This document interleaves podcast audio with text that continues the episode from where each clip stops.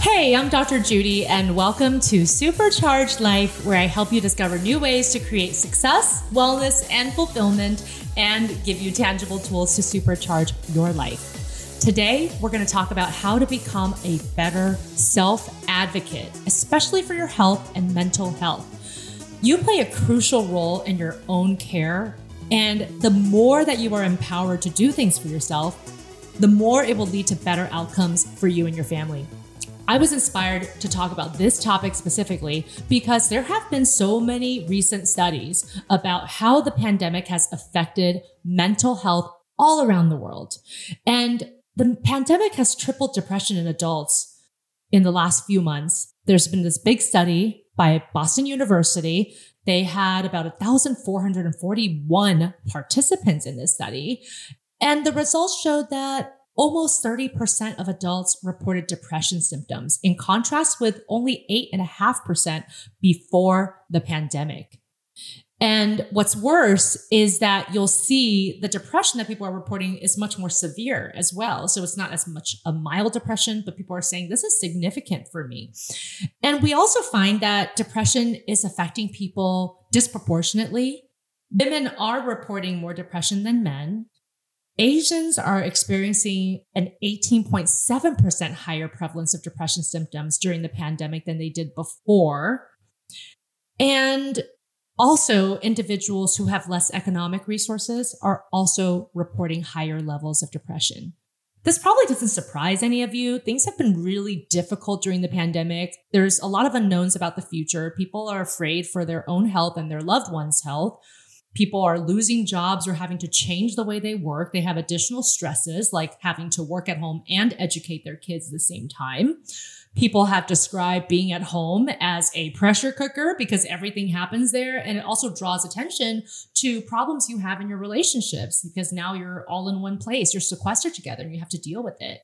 So there's a lot of environmental stressors that are happening that's making depression more difficult for people to deal with as well once you're experiencing it. But I think one of the worst things is that we find that depression in many ways is a silent killer. It's a leading cause of death for both men and women, but especially men are not talking about it as much. They're not sharing that with their loved ones or not getting professional help.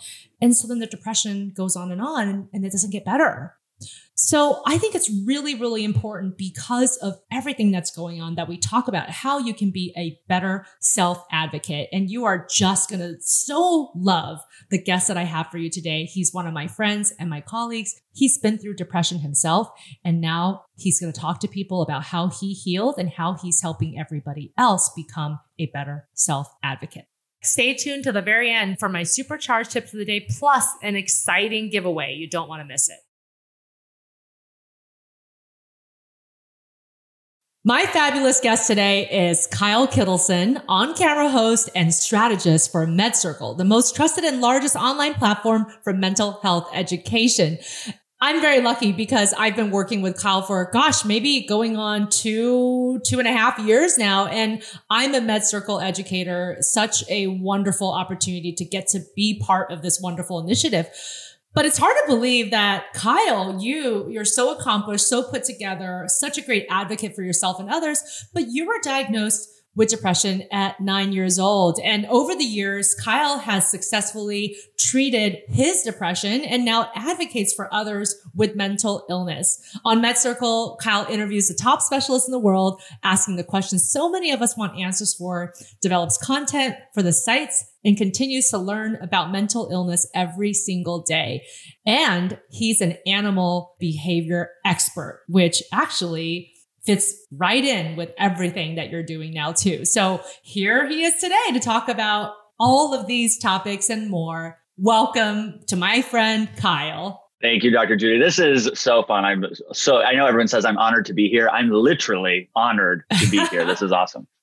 Well, I love it because Kyle's always interviewing me. Yes. And today I get to interview Kyle and I'm so excited to dig in. So Kyle, tell me how you got to MedCircle. Well, I was working in Los Angeles on camera, and the founder, Doug Colbeth, uh, found me and asked me if I wanted to shoot a few videos for him as the host. And of course, I said yes. We filmed a few. I thought, well, that's the end of that little gig. I'll move on to the next one. And he posted them, or MedCircle posted them online, and they got millions and millions of views. And he said, well, maybe we should do a little more of these. And we kept doing them. And then he hired me on full time as the host, but that slowly moved into a more strategic role. So I still do the hosting, but I also do the strategy as well. And I think it was a nice fit for me because coming from an animal behavior background, certainly that's very different than human psychology. But in college, I took psychology classes to prepare to work with uh, animals from the behavioral side. And so there are some things that, uh, you know, go from the animal behavior to human behavior.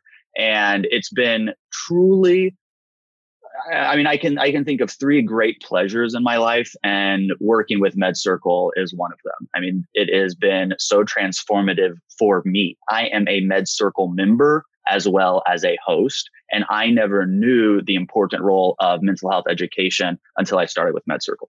It's amazing that basically there was this fortuitous event where you met Doug and Doug is wonderful. I love Doug. I've met Doug and he really, really cares about the mission of MedCircle because he's been very open about his own suffering through mental illness as well. He was diagnosed with bipolar and in the past he also suffered from substance abuse and he I can tell this is a passion project for him. And I remember the first time I met you, Kyle. I mean, you were just a burst of sunshine. You're such a wonderful host. It's clear that you love your job so much. So tell me a little bit about the strategist work, because I know that that's been a new initiative that actually has emerged in the last few months amid the pandemic.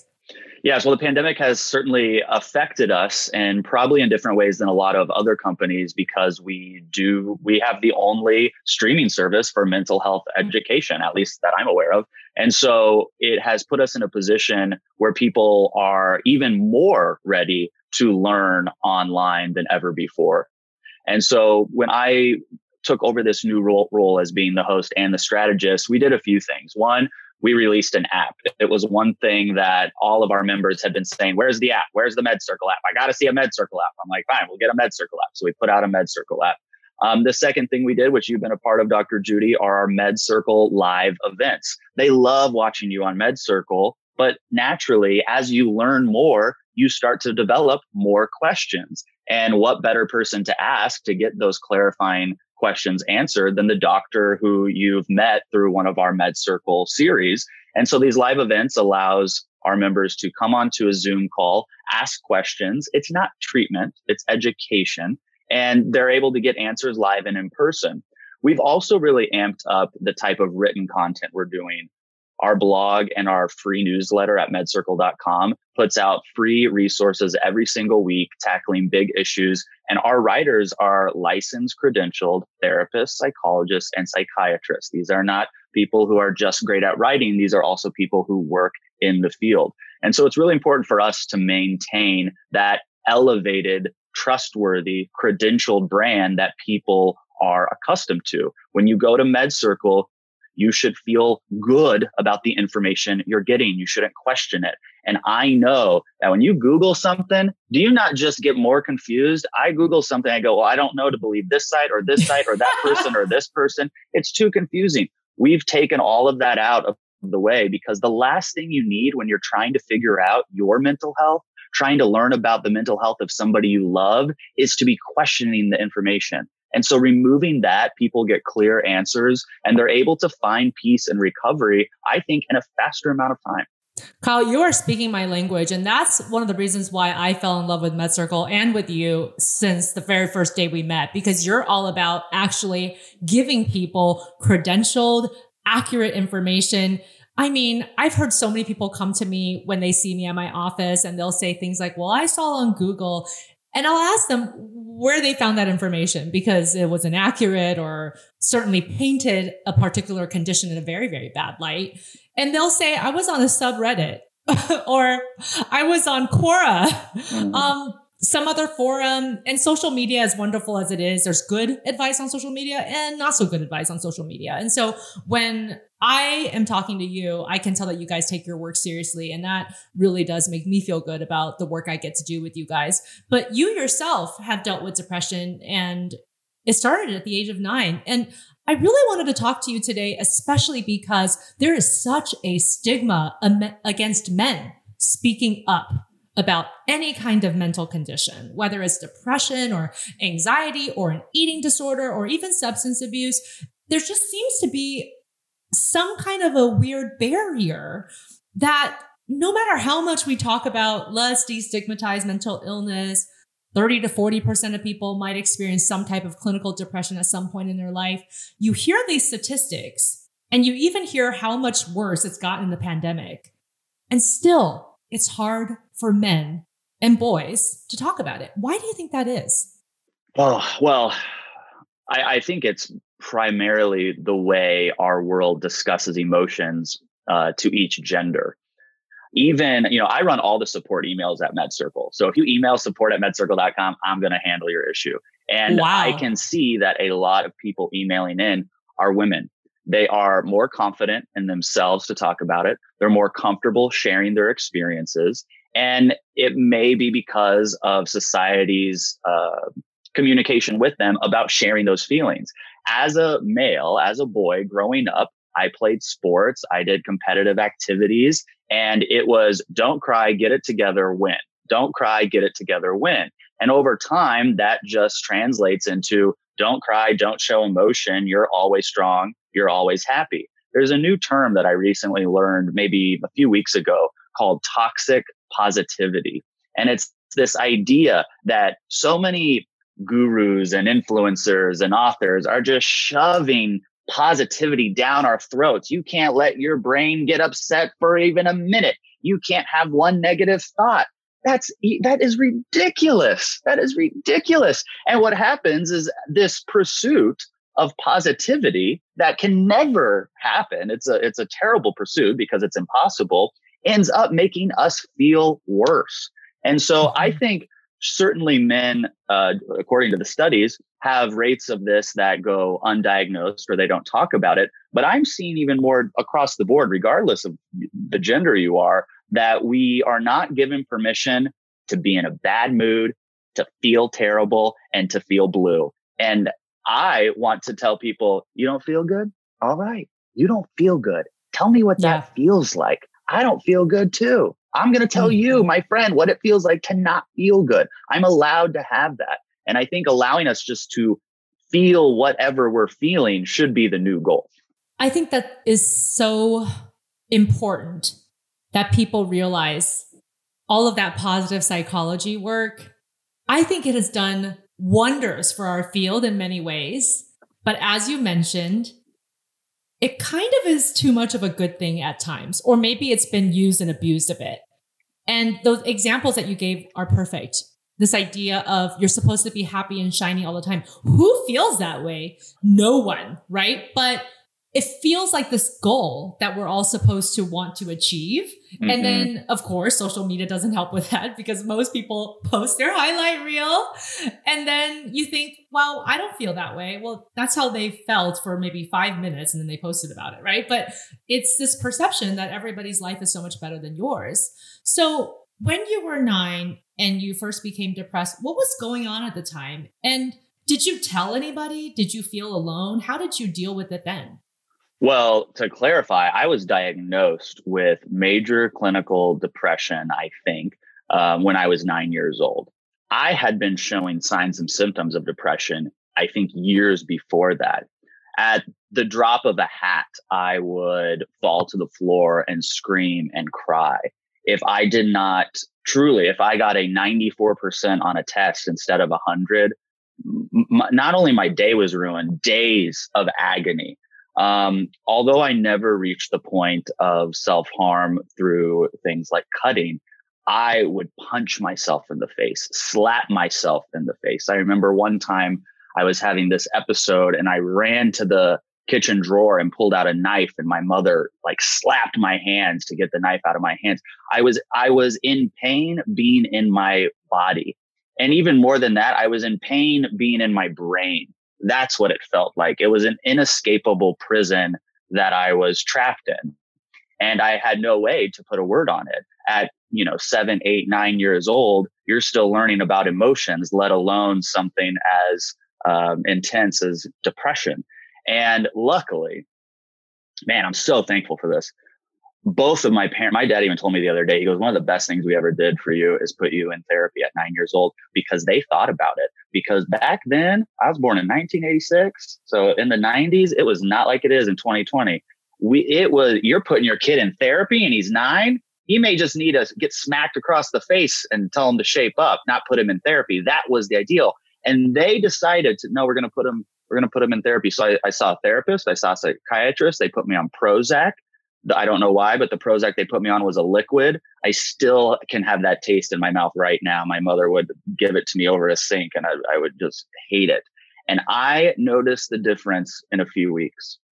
And it was like I had bowling balls taped to my head and my shoulders, and then they were removed. And I could walk into class and go, Oh, there are other kids here and the teacher would talk and I'd say, Oh, I can hear you. And I would come home and I would see my brother and go, Oh my gosh, I have a brother. this was like so cool.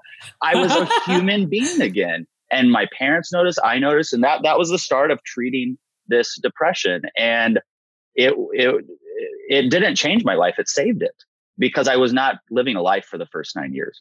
I think that is such a visceral picture of what depression can feel like for you. And obviously, everybody's feeling about depression is different. Mm-hmm. But I so appreciate that description because for people who do judge other people who suffer from mental illness, just get over it. Like you said, that toxic positivity and even the toxic masculinity because you're a male and there's certain expectations of males. And possibly that's what the people associated with your parents were thinking if they were to judge your parents decision to put you in therapy. Is like what? Just tell Kyle to get over himself. It's not a big mm-hmm. deal you know? And people are more likely to say that to boys than girls but obviously it can happen to both. But the idea that you can just get over it is something that we need to banish right now. Because if you're telling me that it felt like you had several bowling balls taped to your head and you couldn't see, you couldn't hear, it was this weight and burden that you were carrying around. And then once you got treatment, things started to actually clear up and you actually saw the environment around you, the people around you, you got to engage in life in a different way. It's a huge message to say get the help that you need and for different yeah. people it doesn't have to be medication it doesn't have to be one form of therapy. There could be a different form that you like better, but get the professional help so that you can live your life. And in an interview I did with Dr. Sue Varma, she's a MedCircle doctor, we did a series on depression. And she said, You would never tell anybody to get over the flu. If someone called you and said, I have the flu, you would say, Oh, get over it. You go, Oh my gosh, what do you need? Like, how can I help? You know, take some medicine.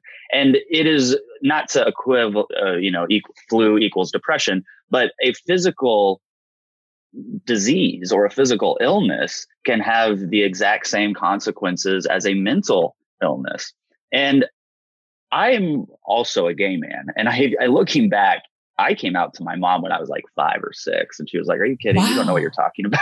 And I was like, Okay, I don't. And then I came out to my dad when I was like 10, I think. And he's like, Really? I was like, Oh, and then I got scared. I was like, Just kidding. And then I finally came out when I was 18. But to not tell my coming out story, I only say that because even as a child who had not come out of the closet, watching TV and seeing to uh, a man and a woman rom com, watching cartoons and seeing the prince and the princess, hearing adults talk about homosexuality and their straight relationships, it it did not cause my depression, but it certainly caused anxiety and stress, which I think elevated the severeness of my depression. It makes sense because you're not seeing people portrayed in popular media in maybe positive ways right. that are like you, right? So right. it's this idea of these rom coms, and you look at these beautiful, shiny couples, and they don't look like you. And they don't look like your aspirations for what a good relationship should look like. And I would imagine that that does feel isolating.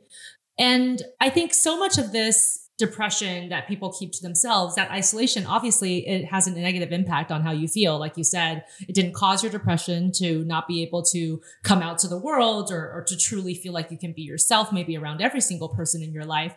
But certainly there was an issue with amplifying some of your distress, right? Making yes. some of it a bit worse or maybe harder to manage. So how how did things change as you got older? So you got into treatment when you were 9, things got better, but did your depression come back at some point and where are you now with your depression well i have made the mistake, the critical mistake of thinking I can do this with no help twice.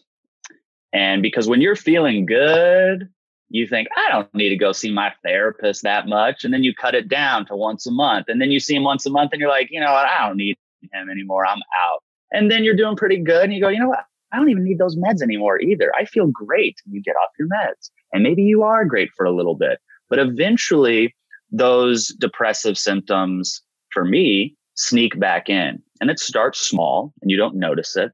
And then they get bigger and you're in denial. And then for me, by the time it was too late, I had my my two panic attacks. And and one was I was uh I was in the dentist and they said, Oh, I'm in the chair. And they go, We can't take your insurance. And I lose it. I start crying and sobbing and I'm like pounding the chair. And they go, It's okay. It's okay. We can work with you. I'm like, It's not about the insurance. I knew what was happening. I was like, I'm having a depressive panic attack, no question.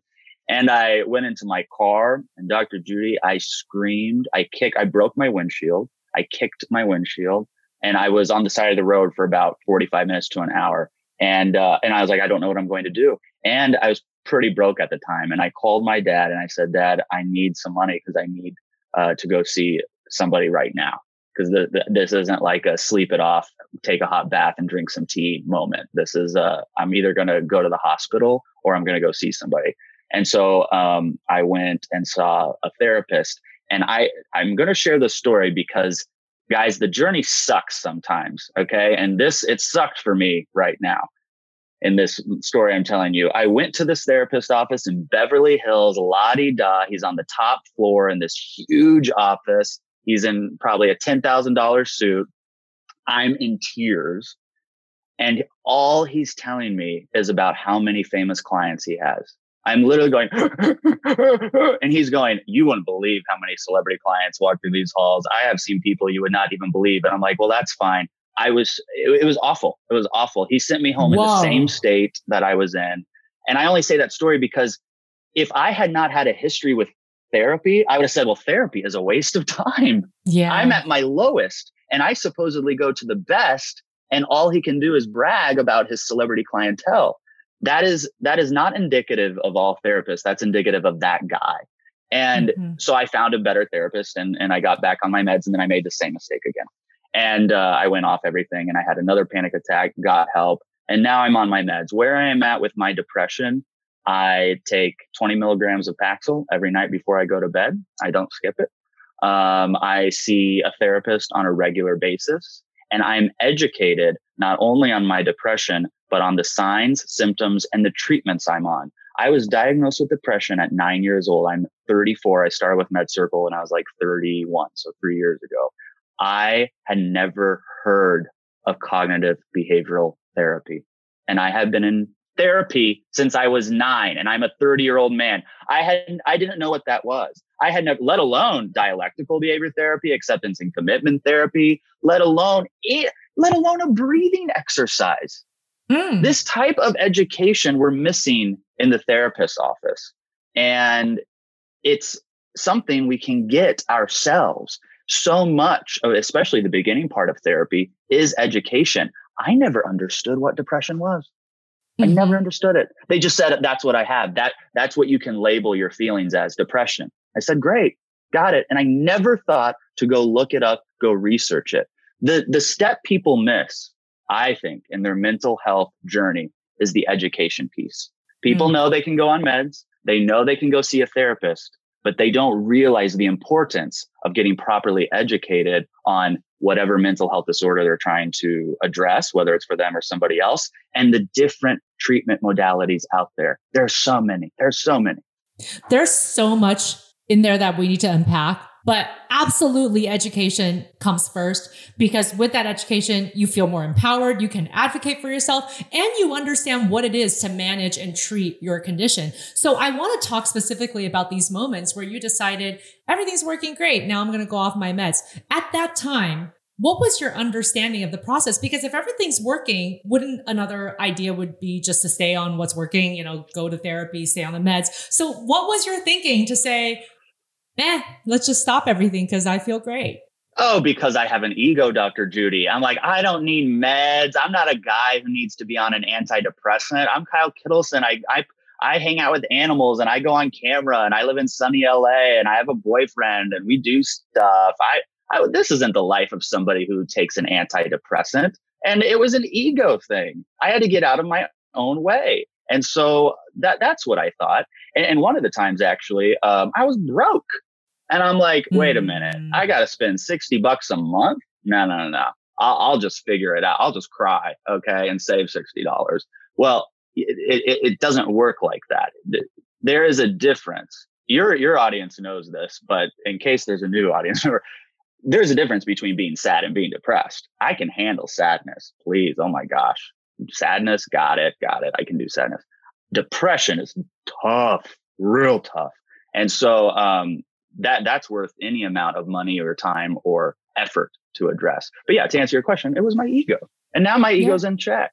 Yeah. Well, and part of that came from education, understanding that yes. depression is a biochemical illness. It's not really something where, oh, it's just a weakness in character, which of course is one of the really terrible misconceptions that are out there. Or this idea that, oh, well, I can just will my way through it, right? Again, mm-hmm. I, I'm just gonna, if I put my mind, you know, into this and think positive. It's just going to all go away. And we know that that's not how depression works or any mm-hmm. mental health condition for that matter. And what I find is so startling is that depression and suicide are ranked as a leading cause of death among men, but they're still far less likely to seek mental health treatment than women. So we talked about some of the reasons for this. Maybe there is that toxic positivity, um, this idea of I'm tough, this isn't really my life, I, I shouldn't have to do it. But why do you think that men haven't really caught up as much to the other gender in terms of the idea of I can just go and get some professional help, whether it's talking to a person or getting on some meds. What are some of the other missing pieces here? Well, I think a lot of it is embarrassment. Um, it's looked at as a weakness. And to be fair, when you are in the midst of depression, I don't view that as a strength. But where I think the where a, a perception shift can happen is how we attach ourselves to our thoughts and our feelings, and in this case, our depression. Through MedCircle, this is this is one big takeaway I learned at MedCircle was that I used to look as at my depression as part of Kyle Kittleson. My, I was Kyle Kittleson. I was 34 years old. I'm a male. I'm depressed. I'm kind of witty. You know, all of these things that I think about myself, depression was one of them. I removed that from my identity. Depression is something that I manage, but it's over here. You know, you guys can't see this, but it's, I'm, it's next to my face. My depression yeah. is over here. It's not something inside of me. I don't relate to it. So when I go to therapy and when I take my meds, it's because I'm managing this thing over here. I'm not fixing anything wrong with me. I'm good. I've worked on myself. I continue to work on myself. I got a lot of other problems I got to work on with myself. But depression is something that I work on and it's over here. Now, whether that's right or wrong or true or false, I don't know. But it's something that allows me to move forward in life with less weight, with less baggage. And I think if men specifically would look at their anxiety or a personality trait or their depression and say, that is something that I can manage and deal with, but you better believe it's not how I'm going to define myself. And just like you would right. take in your car to go get the oil changed or to go fix the brakes, you can tell I'm not a car guy, but you would go take it in to go fix it and tune it up. Just because the brakes were bad doesn't mean the car sucks. It just means you had to go get the brakes checked. So you don't suck at all. You just got to go mm-hmm. in and do a little improvement on this thing over here. And when you do that, you will see the results. And once you see the results, you'll be hooked because you know that your life can be lived better, that your happiness can be greater, that you can be a more full, holistic, healthy person. I love this idea of separating yourself from your illness and not identifying yourself by your illness. But this is a very common idea that people have. I'm a depressed person. I'm an anxious person. I'm somebody who has an addiction. I'm an addict. Right? Mm-hmm. Even that type of statement, it does do a number on your self esteem. And you start to treat yourself like you're a malfunctioning, damaged person when you're not, right? Because mm-hmm. you don't walk around thinking, hi, I am diabetes. Nobody really does that. But right. somehow people walk around saying, I'm depressed and that's yeah. it. But depression is still a state. It is something that's changeable and it's empowering to do an exercise that you separate yourself from your thoughts, your feelings, and of course your illness. And you and I have done demonstrations of this together. I love the idea of physicalizing a negative feeling or an emotion, taking it out of yourself, setting it on a table in front of you and seeing it as basically an object that is not you. It's a separate entity that is physical and therefore can be dealt with. And I wanted to talk to you about an interesting article that I found, which is this idea that self compassion can change the relationship between how we self advocate and also how we feel about our health and mental health outcomes specifically. And I think this is just so great, especially to follow up on what you just said, which is, you know, be kinder to yourself. Don't treat yourself like this damaged person because you're not. So the results of the study, just to summarize for everybody here, they found that patients with self compassion tend to treat themselves with kindness and mindfulness, and that helps them to cope with their illnesses.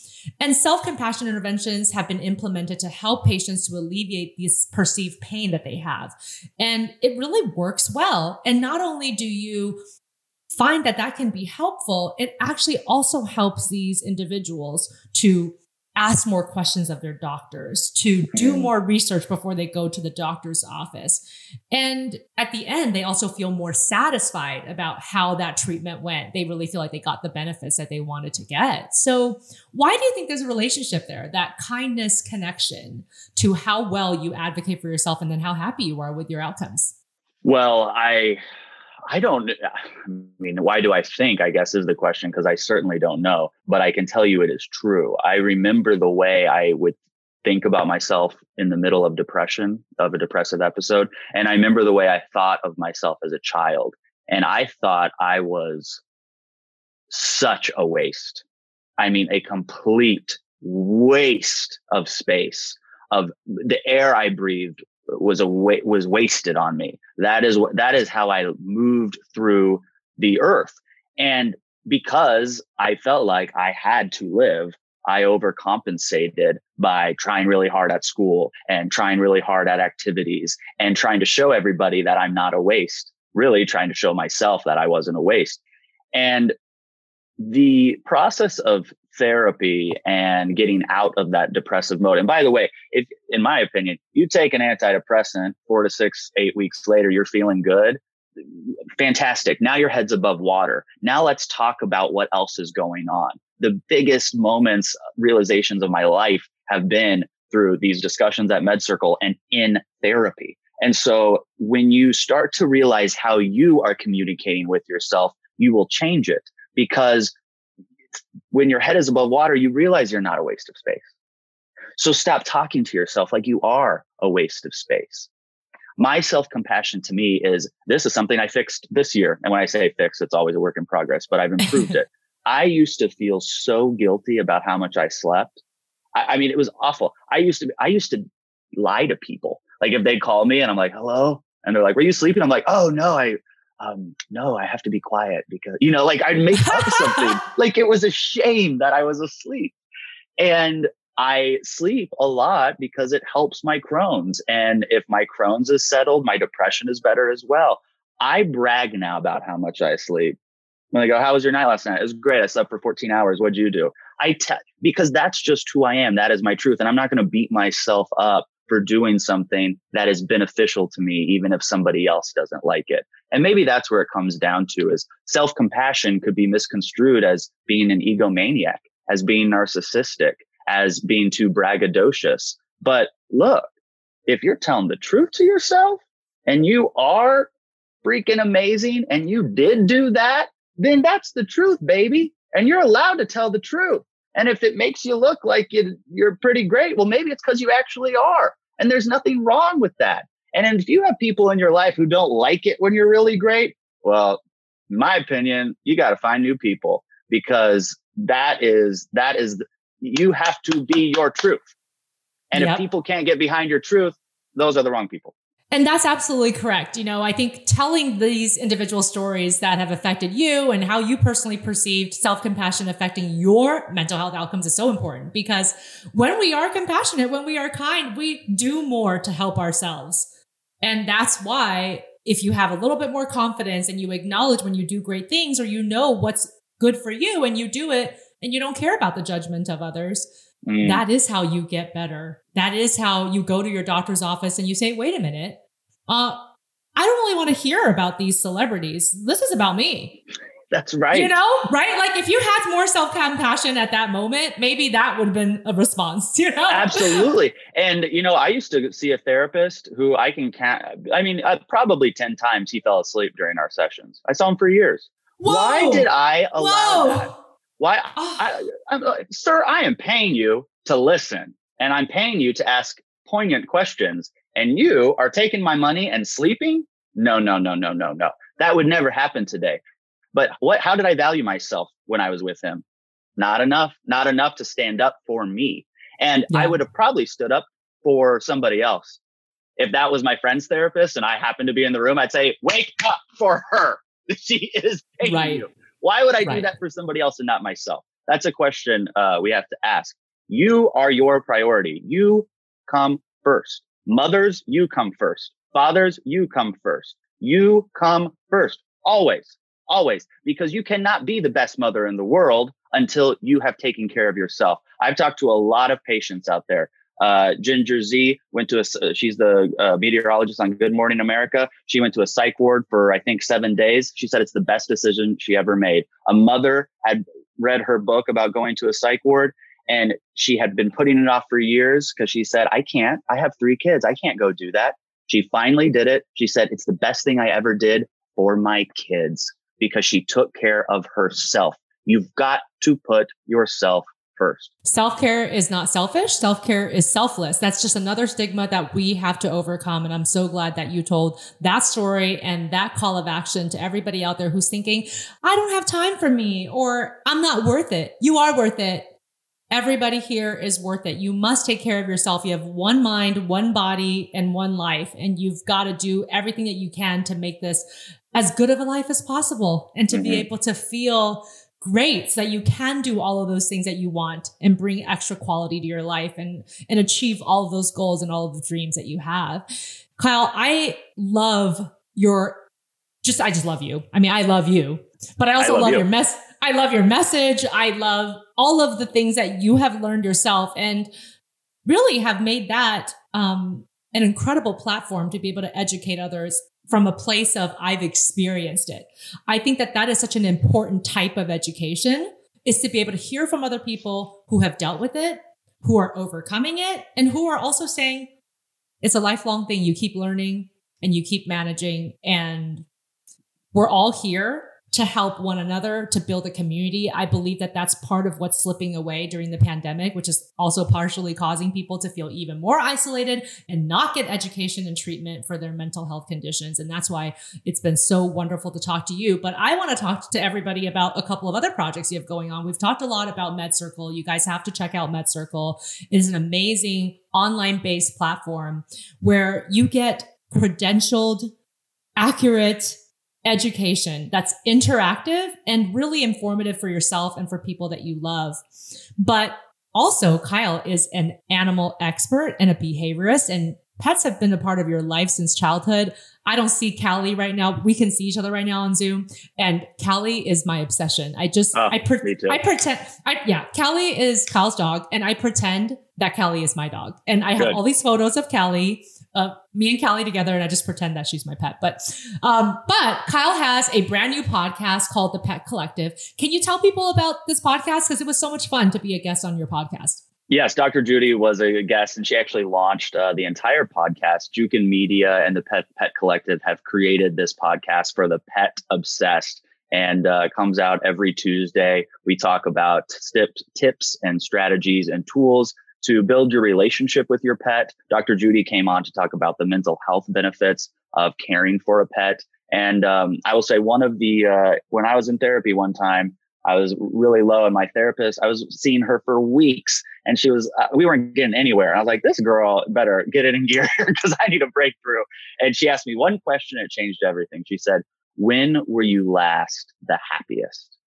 And I said, mm-hmm. when I was with an animal because I had worked with animals. And she said, and uh, when is the last time you did that? And I said, about four months ago.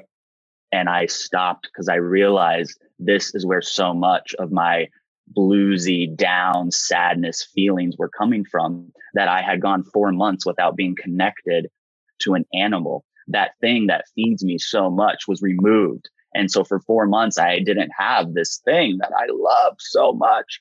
And it seems obvious now that I say it, but when you're going through life, you miss those types of things. So pets to me and animals to me are not uh, like not just a cute thing I follow on Instagram or when I see a dog, I smile. They are so much of the reason I get up in the morning. And so I'm happy to uh, be a part of that podcast. And of course, Dr. Judy, I'm so glad you came on the podcast. Um, and yeah, check it out, the Pet Collective.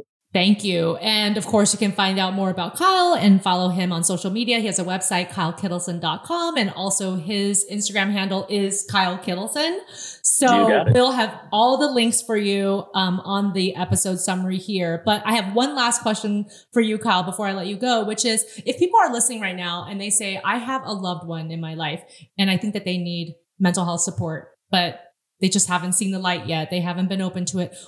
What would you advise these people to to say to their suffering loved one or family member? Well, I would say two things. The first one is I'm here for you to listen when you need it. Um, you can't say it slow enough and you almost can't say it loud enough. Because if you say, all right, well, if you need anything, let me know, that is not the same. You say, I understand. And I want you to know that I am here for you and I'm here to listen to you when you need it. Open that door because so many people feel like the door is not open, even if it is. So open the door. The second thing is sometimes treatment and seeing a therapist or getting on a med is too scary, especially when you don't even know what you're dealing with. About 56% of people who go see their primary care physician for a mental health reason are misdiagnosed. So mm-hmm. if you read that online, of course you're scared to go into therapy or treatment. That's why I'm such a big advocate of education. Um, you can gift MedCircle memberships or just send them some free videos that we have on YouTube or send them some stuff on our Instagram account. I'm not even saying you have to go buy them a MedCircle membership. We have free resources for them as well. And you don't have to say anything with it other than, I watched this. I liked it. I thought you might like it too. That's it. Mm-hmm. All yep. your job, your job is not to diagnose, not to treat. Your job is to be available to listen and to support. And if you're not sure how to do those two things, which is okay, MedCircle also teaches you how to do that. It's a it's a great platform. We have lots of free resources. Um, and I'm, I'm just so privileged to anyone who wants to join us. Well, thank you so much for that great advice and for the wonderful work that you do, Kyle. This has truly been a pleasure and honor for me to get to interview you today and get to know you a little better. Me and too. Thanks, Dr. Judy. I love you. You're the best. Thanks again. Stay tuned after the break for my supercharged tips of the day and an exciting giveaway. You don't want to miss it. Wow, guys, I hope you love Kyle just as much as I do. Can you tell that he's just such a wealth of information? And he's so open to talking about his depression, which I think is so refreshing. We've been talking about the stigma that everybody still experiences to some degree about experiencing a mental illness, but especially it seems to affect men more so than women. And so I think he's just such a shining example of what it's like to be able to be open about who you are, what you're dealing with, and also knowing that you can overcome it. So, in the spirit of my conversation with Kyle, I want to teach you all how to become a better self advocate for your physical and mental health. The first tip is to value yourself and your rights. Kyle and I talked about that a lot. We have to have self compassion. Many of us have good compassion for other people, but when it comes to ourselves, we treat ourselves in such a mean way and we say such negative things to ourselves that we would maybe not even breathe to our therapist because it's so mean. So, really empower yourself, take care of yourself, value who you are, and know that your thoughts, feelings, and needs are important and that you deserve to be treated with respect and dignity at all times. Think about the story that Kyle told about how he was in therapy with a provider who fell asleep on him routinely for five to 10 minutes every session.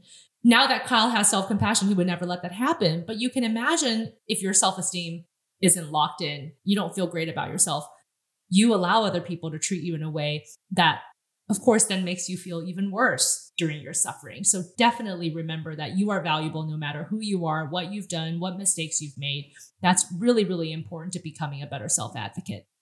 The second tip is do your own research on your condition with credible sources. Please do not go into a subreddit. I'm not saying that there isn't good information there sometimes, but you just have to wade through so much junk uh, that it's not worth it. Really go to credible sources. Express healthy skepticism. Diagnostic errors are common. I don't know if you guys know that there is such a thing called a diagnostic momentum where providers just look at the previous provider's records and they just diagnose you with the same thing. And what if the first or second provider's wrong? Then that mistake carries over for the rest of your life.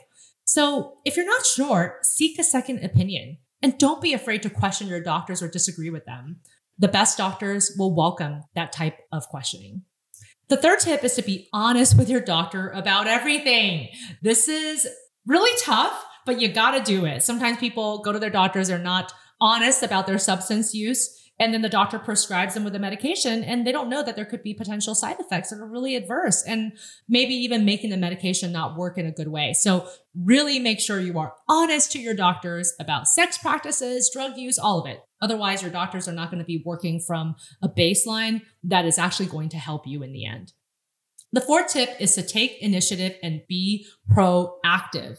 So reach out for test results and follow up sessions. Don't wait for your doctor to call you. Okay go ahead and call them first and say, when are we going to see each other next? When are you going to get my test results back? And also, this is super important. Keep track of all of your own medical records. I know that some people are thinking, well, my doctors will have my records, but you should have a copy for yourself so that whenever you move, whenever you change doctors or when you add doctors, everybody can have the information and be able to work off of everything that you've done and be able to build for a better future for you.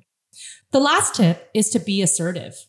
Identify what you need and what you want and ask for them to be addressed. Go to your doctor's visits with questions, with things that you've researched, things that you're curious about. Ask questions about medications, whether a clinician wash their hands. That's very, very important right now. Everybody's personal hygiene. So don't be afraid to be assertive in your doctor's visits and also in any interaction that you have with your doctor. And if you follow these five tips, you are going to become a much better self advocate and you're going to heal much more effectively and be able to pass that message on to others. And now for that exciting giveaway. The first 50 people who click on the link in this podcast episode description or on my Instagram account at Dr. Judy Ho will receive a discount code for 100% off their first 12 months of MedCircle membership. For anyone who signs up after the first 50, MedCircle will provide a seven day free trial and 50% off their monthly membership. So, thank you so much for listening to this episode of Supercharge Life. If you like the show and you want to learn more, follow me at Dr. Judy Ho. Remember to subscribe, download, and tell your friends about this episode. I'm Dr. Judy, and remember, anytime is a great time to supercharge your